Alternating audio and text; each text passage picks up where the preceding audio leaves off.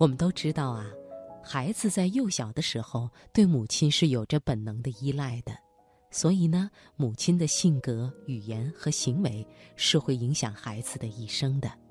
那在今晚节目的开始，我们就先来分享《母亲的性格决定孩子的命运》这篇文章，作者是青兰君。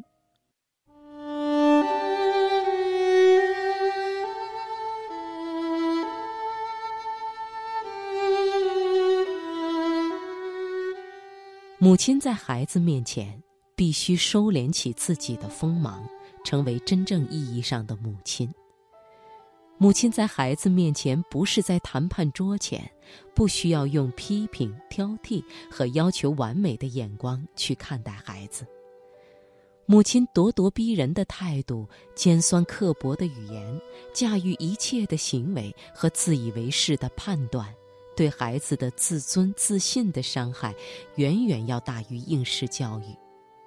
而对于孩子来说，从他出生的那一刻起，孩子对母亲这个角色的要求几乎是永恒不变的。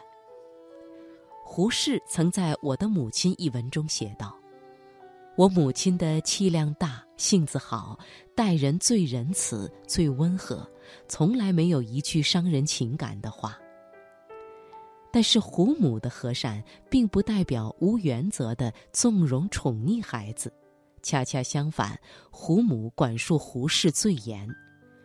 胡适在文中写道：“如果我学得了一丝一毫的好脾气，如果我学得了一点点待人接物的和气，如果我能宽恕人、体谅人，我都得感谢我的慈母。”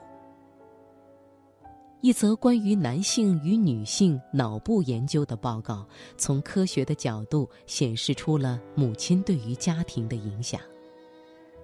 从人类演化的角度来看，女性的情绪能量远远超过男性。母亲是家庭的灵魂，母亲快乐则全家快乐，母亲焦虑则全家焦虑。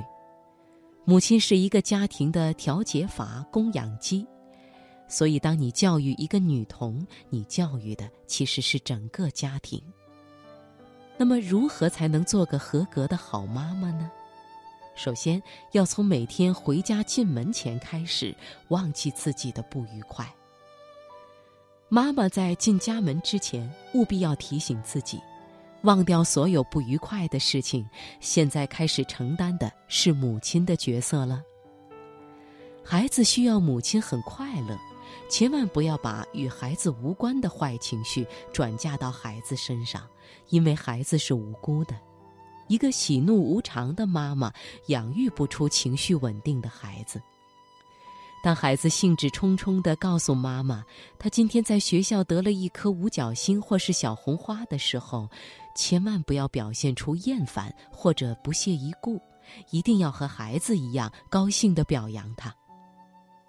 当孩子来问妈妈这个字怎么念等诸如此类的问题时，妈妈最好不要马上就回答他，而最差的回答就是“你怎么连这个字都不认识？”妈妈最好看了一眼，然后说：“哎呀，我也不认识，我们一起查字典好吗？”几次之后，妈妈就教会了孩子如何使用字典。同时，孩子查完字典以后会有成就感，多次之后就会养成查阅资料、不依赖妈妈的习惯了。当孩子告诉妈妈今天考试没考好时，妈妈一定要克制好自己的情绪，绝对不能发火或是脸色阴沉。孩子这时正紧张地观察着妈妈的脸色呢，所以妈妈最好表现的没有什么情绪变化。让孩子把卷子拿出来，和孩子一起分析错在哪儿。要是孩子已经明白了错在哪儿，妈妈也不必再纠缠，但最后要鼓励他：“你看，你弄明白了，下次考试就不会错了。”母亲的情绪平和，即便物质不那么富裕，孩子也是快乐的。老舍先生在我的母亲这篇文章里，充满情感地叙述了母亲的一生。他说：“母亲给他的教育是生命的教育。老舍写道：“母亲这点儿软而硬的性格也传给了我，我对一切人与事都采取和平的态度。”另外，当孩子在考试前或者是做什么比较重要的事情之前表现出胆怯时，妈妈千万不能不以为然，或是训斥他胆小，或者甚至表现得比他还紧张，这样会加重孩子的心理压力，导致孩子无法正常的发挥。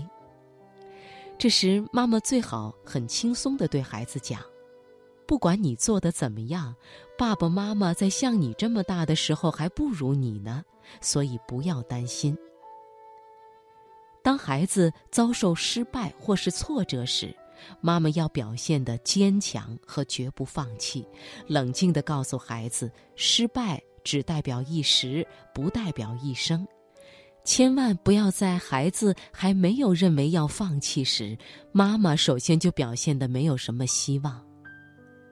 父母是孩子的启蒙老师，孩子的性格都是取决于你平时对他的态度。母亲的性格决定孩子的命运。